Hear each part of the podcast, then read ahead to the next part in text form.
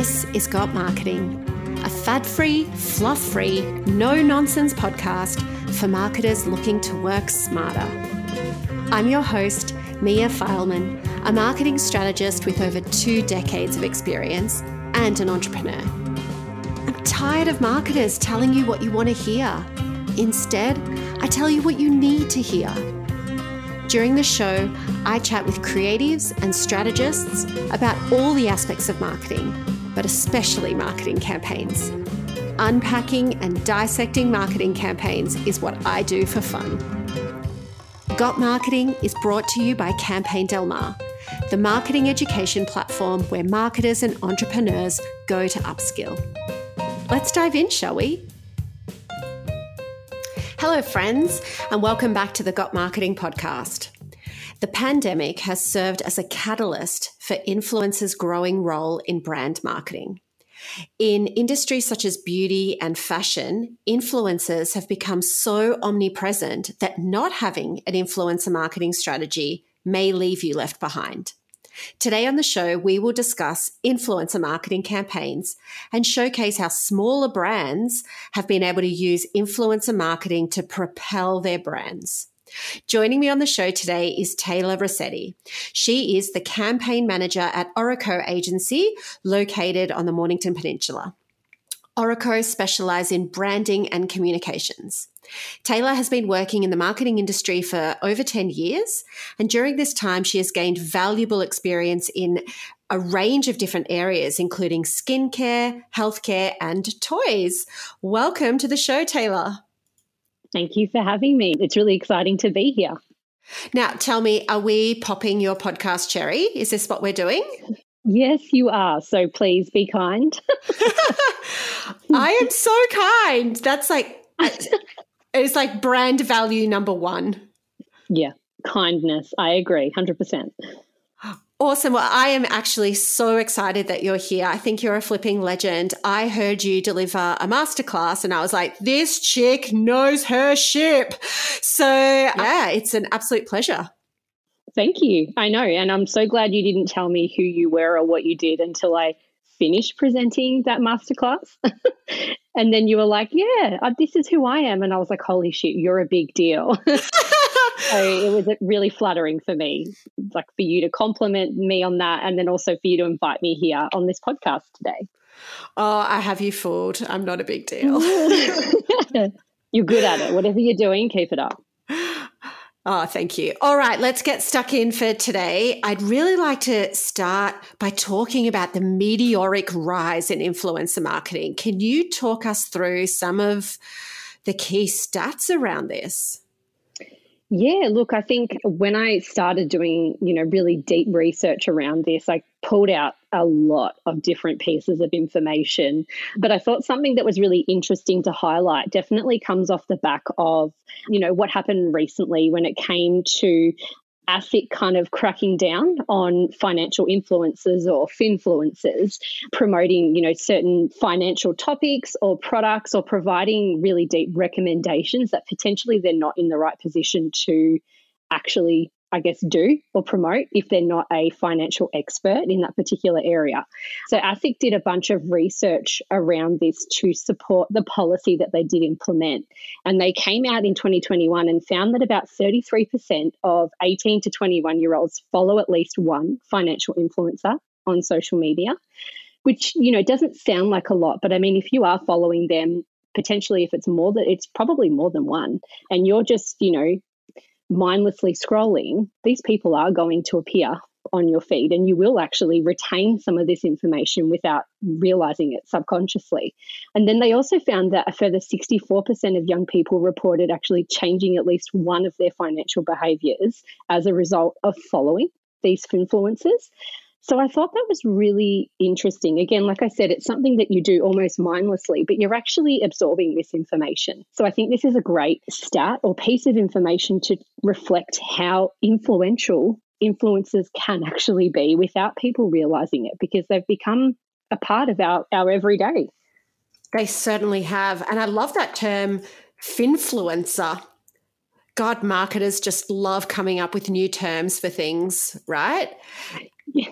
And, yes, um, they do.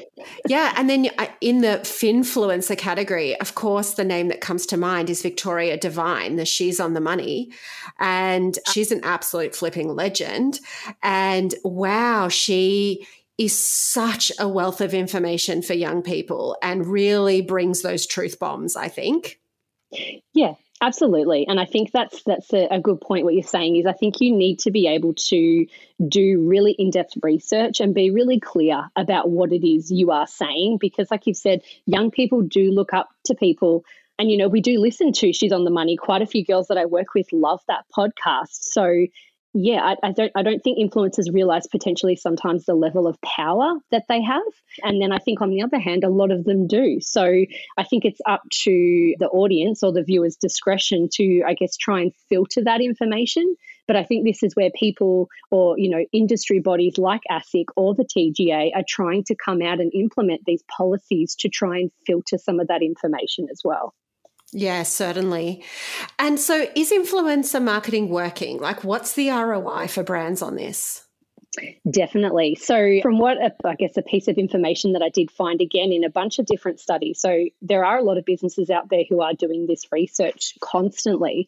And one of the pieces of information I found is that businesses are making approximately five dollars seventy-eight return on investment for every one dollar spent on influencer marketing, which is huge. Like that's, Just, I mean, you know, in something like my role as a campaign manager, you don't always have a huge budget to dedicate towards campaigns or marketing activities. So if you can justify it with working with, I don't know, X amount of influencers, and you'd be spending a lot less versus, I don't know, running one print ad in a really premium magazine for the same cost. It's huge. That's a huge R O I. I saw that stat and I was like, okay, I quickly need to find an influencer that I can partner with for Campaign Del Mar, because that sounds really compelling. Well, it definitely does. And I think the beauty as well of influencer marketing, a lot of it's online. So it's digital. It's easy to track. You've got all these insights at your fingertips. So It, it's a no-brainer, I think, for anyone wanting to do marketing. You can track and follow the results, like from from go to woe. I think it's incredible. I don't know if it's a no-brainer, though, because I've had a lot of my customers who are predominantly small to medium-sized organizations say that they have felt very burnt by working with influencers, you know, and in fairness, I feel that you know, this really came down to a breakdown in communication and that the brand and the influencer didn't properly agree and have an agreement and come to terms. However, it is risky, right? Uh, absolutely. I think it's really important to remember that influencers are people as well. And I feel like because it is such a big culture and a big trend now, and I think, yeah, like I said, it it, it is a no-brainer. Um, maybe for me, it is probably because I've had that experience with working with influencers. But like you're saying, this may be something new that people are, you know, investing in or, or considering. So I think it's really important to, one, keep in mind influencers are people. They're not robots. So things aren't going to be perfect. You do need to relinquish a little bit of control when it comes to partnering with an influencer. Um, yeah, so I think there is that that fear there. But I think, like you've said, there needs to be that clarity around, one, is this relationship authentic? Does this influencer align with my brand, my values? Are they someone who will advocate for my brand and also kind of speak to those same values as well? But yeah, there is going to be that risk there. So I think as long as you're clear up front with what it is you're expecting and that you're both on the same page, then usually you can get quite a, quite a good result, sometimes better than what you originally expected. Yeah, I think, and I've said this to everyone, that please do not work with an influencer unless you have a written agreement. I know that that sounds like obvious, but it's incredible how many people don't do it. There's a lot of assumptions around what they expect influencers are going to deliver. Well, I sent her product, so of course I was expecting, and I'm like, but not all influencers follow the same rule book. Some of them will happily post for free. Some of them will happily post for a million dollars. Like, yeah. So you, you know, don't assume, actually get it in writing for sure. And then in terms of the risk factor, sure, it's risky. Marketing is risky. Business is risky. But I know one thing for sure. Playing it safe is the riskiest strategy of all, because you are guaranteed that people are going to scroll past your content. I feel like if you're risk averse, maybe business is probably not the best for you. Well, absolutely. And I think staying ahead of, you know, ahead of the curve, following trends, you need to grow and adapt with your audience. People grow and change, and so should your business, because how else are you going to relate to your audience? You need to be able to deliver content that, that is digestible for them, that appeals to them. And if that's where your audience is sitting on Instagram or Facebook or YouTube and they're watching influencers, then that's where you need to be. You need to be present. Otherwise, like you've said, you're going to be left behind. Totally. The other thing about um, influencers that people often overlook is that influencers are actually content creators. They are creating the content, and it's really good content because they know how to use these social media platforms really well. They're very confident on camera. They know how to edit these thirty to sixty second reels and TikTok videos, and their content is very authentic. And so I think this speaks to why influencer marketing has taken off in the last couple of years, because they are creating better content than some of the brands. Would you agree with that, Tayler? Yeah, absolutely. And I think, again, it comes back to that control thing. I think as a brand, you have an idea of how you want to look, and you have an idea of how your content, like how you want to design your content and how it wants to be projected to the public. And I think the key word here is collaboration. You, when you collaborate with an influencer, I feel like, and in my experience, they tend to draw out something from your brand that maybe you hadn't considered before. And nine times out of ten, if I give them a brief, they will produce something that's even better than what I had imagined. Or, wow, I didn't, you know, consider my product could be perceived in that particular point of view. So, yeah, I think it's about collaborating and definitely sharing that that creativity together. Oh, certainly. All right, so let's talk about our favorite things, campaigns.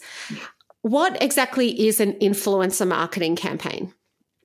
So in my mind, or in my experience, an influencer campaign is when you use an influencer or you partner with an influencer to be kind of the face of your campaign. So usually an influencer has a follower base or a certain level of engagement that as a brand, you want to be a part of that. So similar to working with a, a magazine, for example, you know they have a brand, they have a level of circulation. It's the same thing. So with an influencer, you want to partner with them for your campaign to help bolster or elevate whatever message or item or service that you're trying to promote through that campaign. Love that. That's such a great definition. I think that that's a really succinct way to explain it. So let's look at some examples. Like, what are some of your notable favorite small business examples? Yeah, so one of the examples that I really, really love is the brand Love Luna. They create period panties. So it was around twenty nineteen, and actually at the time I was working at another business called U P I, and they were launching a vitamin brand called Better You. So we actually partnered with Emmylou to help support our brand, and at the same time Love Luna were also partnering with Emmylou, and I thought it was an incredible partnership. So essentially, it was like a, a brand awareness campaign. They partnered with Emmylou, and they did a, an Instagram post, basically just doing like a call out to the, you know, everyday women in Melbourne. We're running a photo shoot with Emmylou Loves at this studio at this time. If you want to be a part of it, comment below. This particular post got, I think, over eight hundred comments, which is an incredible feat for a smaller business at the time. And so they did this photo shoot with just everyday women, and Emmylou Loves was kind of the spearhead and the face of this photo shoot. And it was incredible. I think it really struck a chord with me, because as a as a woman, an everyday woman, I loved seeing real women on my Instagram feed wearing period undies, talking about stuff that we all go through, and they looked they looked real. And I think Emmylou Loves at the time was kind of at the peak of her career, where she just launched this new T V series on S B S. So as part of that, Love Luna had like a T V commercial featuring Emmylou as well. They looped it up with an awesome giveaway on the Instagram platform as well. I think Emmylou actually was interviewed around this time, and she said she did a post about Love Luna just on her Instagram stories. And within like two days, it was across a, a weekend, the Love Luna saw a forty percent increase in their sales over that, that weekend specifically. So you could tell already that that partnership was an incredible alignment, incredible collaboration, because Emmylou was a reflection of their target audience, and her following on her own socials were the right people who then obviously went across to Love Luna, started following their socials, started purchasing their products. And it was a bit of a like a multi-platform partnership and campaign as well. So I think overall it was incredible. I love this so much, especially because of it was so integrated, which is for me what makes it a campaign. The fact that it wasn't just a couple of posts on social media going, oh, that didn't work. And it's, of course it didn't work. People don't take action from seeing something once. There was, you know, a multi-pronged approach to your point, Taylor. There was the T V C, there was the content that came out of the shoot, there was the shoot itself, which is a little bit of an event or an activation. Then it was the giveaway, the teasing, all of it played a role. You know, it was bringing in all those elements together that made it the symphony, right? Yeah. Absolutely. Yeah. And you know what? After seeing all of that, I went and bought a couple of pairs of Love Luna period panties, and I still wear them to this day. So it worked. Hey, babe, that's the plight of marketers, is that when you see good marketing, you go out and you buy the, the product. Like I'm obsessed with this uh, brand called L N D R, which is like an athleisure brand. And I do not need any more workout gear, but their marketing is so fire that I have spent hundreds of dollars just because, I'm sorry, I tip my hat to the marketing. Yeah. Yeah, isn't it funny? I do the same thing sometimes, and I don't know why. Like you feel like you can see right through it when something's bullshit. You're like, no, no, no, that's bullshit. I'm not purchasing that product, or I'm not supporting that business. Whereas other ones where like, you know, for you, activewear, for me, period panties, I'm like, I love that. Yes, I'm going to support you and go buy more of these undies. Who cares? Absolutely. All right. Do you have another example? I love examples. Yes. So uh, Bondi Blades. I don't know if you've like, have you tried dermaplaning with your no. face yet? What okay. is this? Oh my God, it's super satisfying. So essentially it's like this really slick little facial blade for women where you, it's almost like removing all the dead skin and extra hair off your face. And it's it's kind of gross, but really satisfying at the same time. Bondi Blades really took off around May twenty twenty. So kind of like when, I guess, lockdown, particularly I, I'm based in Melbourne. So obviously COVID was a really, really big deal. We all went into lockdown. I think it kind of impacted the whole nation in, you know, the same way. But Ali Clark, who actually created this brand, she started investing in a little bit of content on TikTok. And I don't know about you, but prior to COVID, I didn't really use TikTok. And then when lockdown happened, I was on TikTok all the time because there was not much else to do. So, and I actually got served a few of these particular ads by Bondi Blades, and the content was great. So essentially what they did is they partnered with, I think they started with some more micro or nano influencers to create content and actually explain how to use the product. So just demonstrate it, make it really fun and quirky on a little TikTok video with some trending music, and I was on board. Throughout that time, I think it was such a perfect combination because everyone was sitting at home. We couldn't control anything, but hey, we could pick at our face, we could dye our hair, we could do those things. So it actually worked really, really well in Bondi Blade's favor. So you could see over time that the product popularity grew. You can see across their socials as well. Their following is huge now. And then you, they started aligning themselves with bigger influencers. So like Liza Sobinoff from Maps, Melanie Bowe, the beauty blogger. They've got some really big names now. So if you're scrolling through their grid and you're seeing people who are aspirational, of course you're going to look at that. It's going to get your attention. Do I need to dermaplane? What is this? Like, am I missing out? Yeah. So I think overall, I think it was a great opportunity. I think it was just the timing lent itself really nicely as well to this particular influencer campaign of growing a brand. So many lessons to take out of that example. First of all, that timing is everything in marketing, and it can make or break your campaign. So great.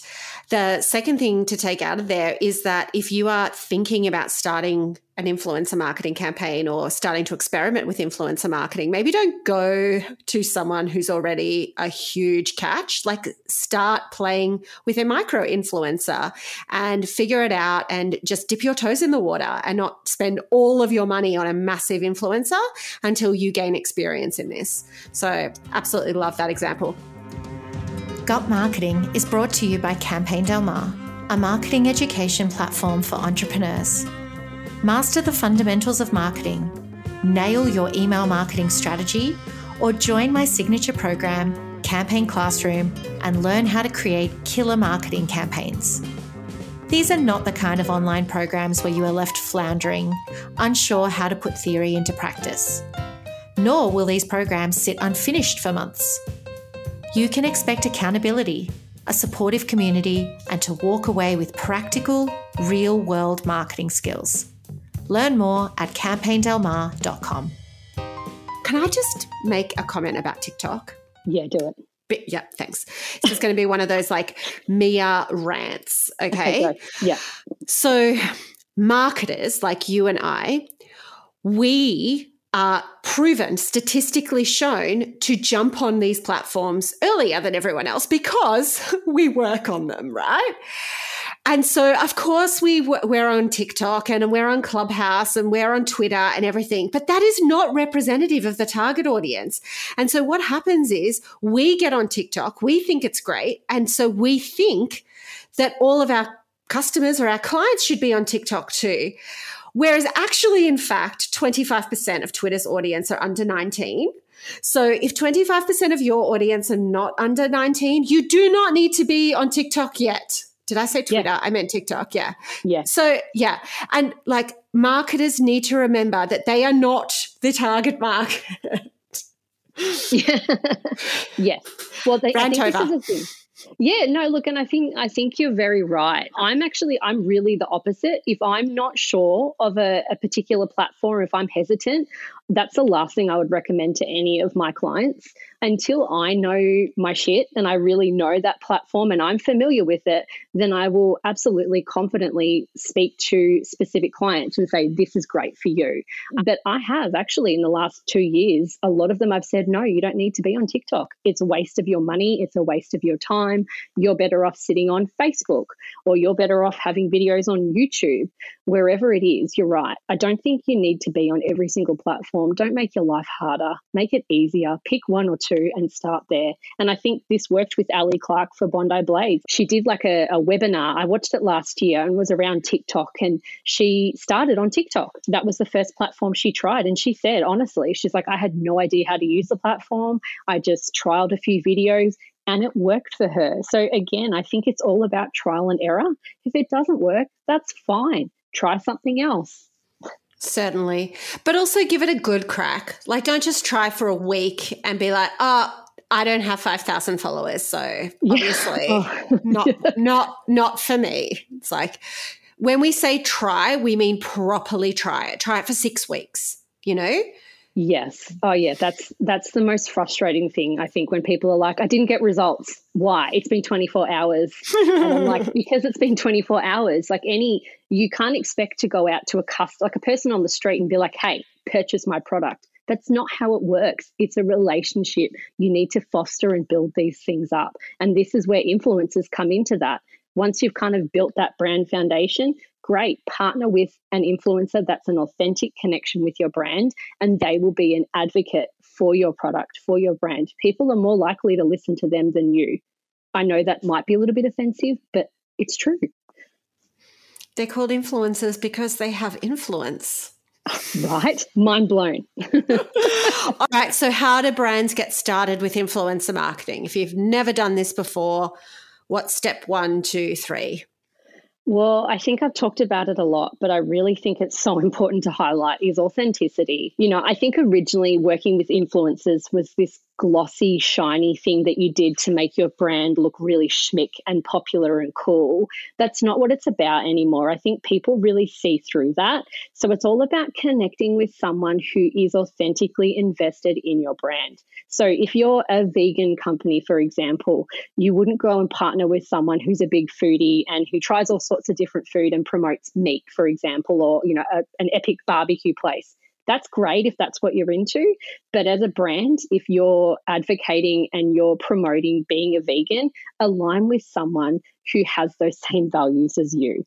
Otherwise, that control that we've been talking about of relinquishing that, it's going to be even worse. And no matter how detailed your brief is, your influencer is going to promote something that's authentic and real to them. So I think that's really important. Does I that make certainly sense? Agree. Yeah. Yeah, absolutely. I also think we need to redefine who an influencer is, because like you said earlier, Tayler, like there is this misconception that all influencers are these incredible looking twenty-two-year-olds doing yoga in their underpants, right? And that's not necessarily true. Like there are thought leaders can be influencers. You know, business owners can be influencers. It's who, it's whoever in your industry, your niche, who has influence and who has been able to build community and build trust with, with an audience. So think beyond the traditional travel influencer, and perhaps there's someone trailblazing in your industry that fits that definition. They are potentially an influencer. They might, they might not even call themselves an influencer. Yeah, well, and I think that's really true. I'm working right now with a friend of mine. He's actually a dad from childcare, but he's got his own Instagram profile. And for him, I don't think he realised he was an influencer until I kind of befriended him and he showed me his Instagram profile. And I was like, this could actually be something. Like, you have something to offer that, you know, a lot of dads out there are probably missing. So, yeah. Exactly that. It can just be someone, like you said, you meet on the street and you're like, you actually have a niche that people will listen to you. So go for it. Watch out. Well, Tayler is now an influencer manager. Awesome. Please don't tell people that. No. And please brief them. And I, this is something that I teach my customers, which is not sexy in the slightest. No one gets excited about learning how to properly brief a third-party supplier or a potential collaboration partner or a potential influencer. It's not like, you know, put this on the on the on the box, but so important. Like, if you reach out to an influencer and you make their lives so easy by sending them a quality brief that says, right, this is my business, this is the vision, these are my values, this is what I'm trying to achieve, this is my time frame, this is my budget, this is some of the imagery. An influencer is going to look at this and go, oh, I've got everything that I need. I don't need to go one hundred times back and forth asking questions, teasing out the brief, all of which is unpaid, mind you. And I can get stuck into quoting you for this. And I'm sure you've experienced this before, but like, I've been able to work with influencers, but also photographers, videographers who have been full, who've been like, nah, we can't, we, we don't have any more time.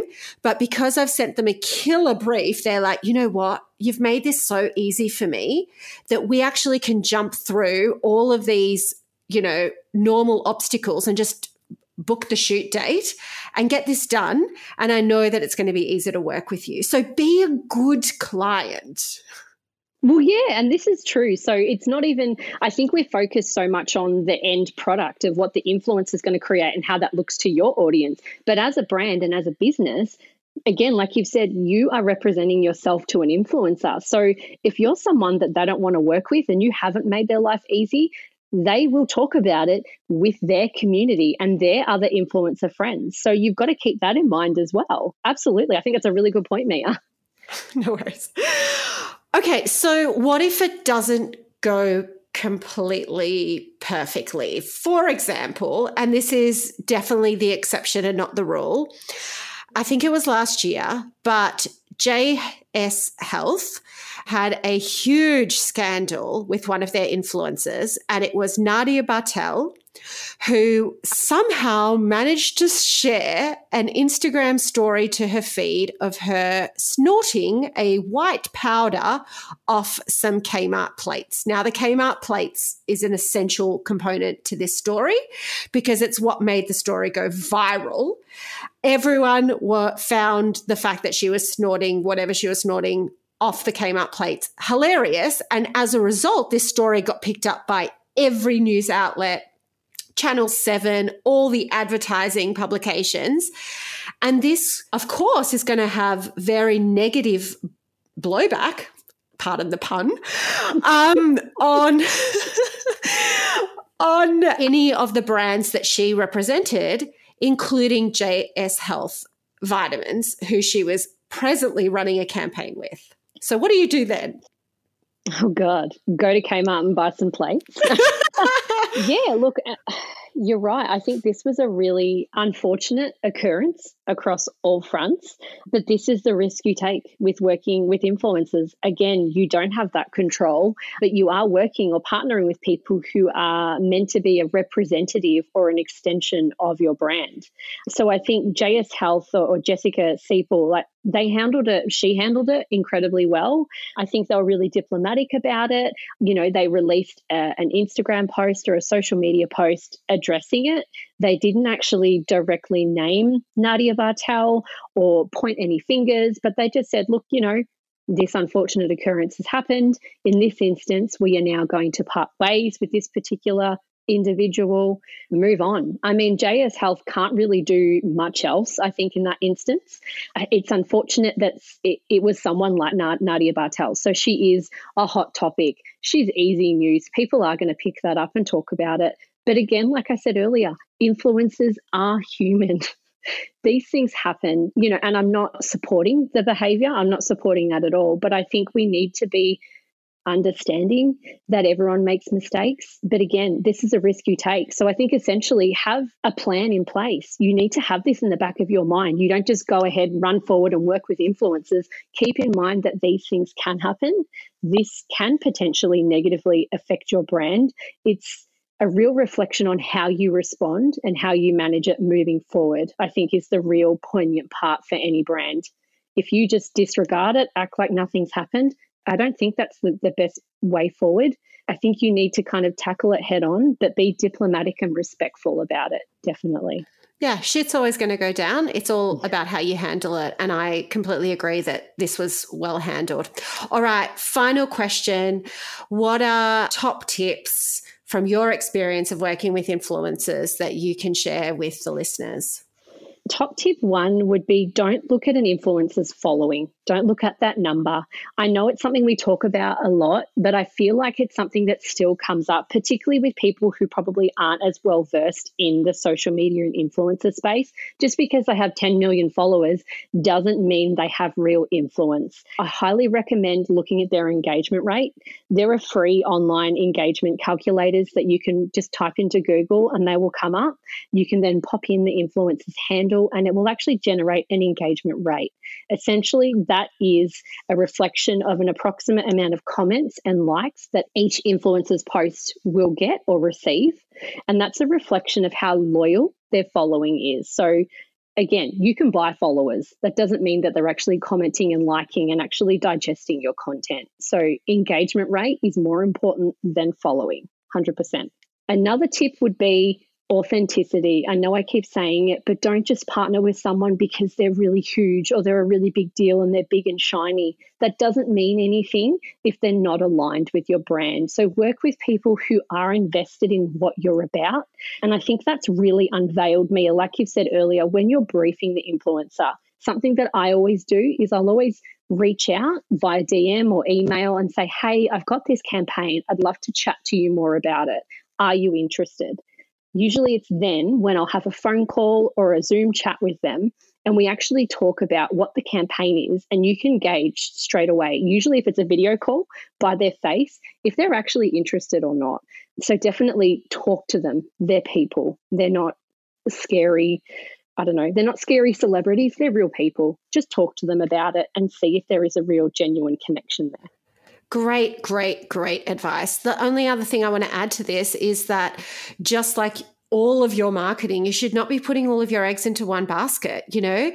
Bigger brands, you know, when I was working at L'Oreal and um, when I was in agency land, we work with up to twenty-five influencers at a time because, you know, you actually don't know how well it's going to go.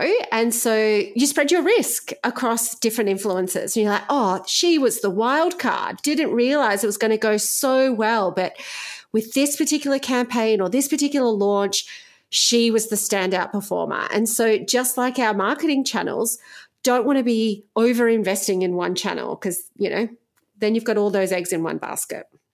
Yeah, absolutely. I agree one hundred percent. And again, have that varied level of engagement, following, types of people, gender, values, mix it up so you've got that broad reach as well. Yeah.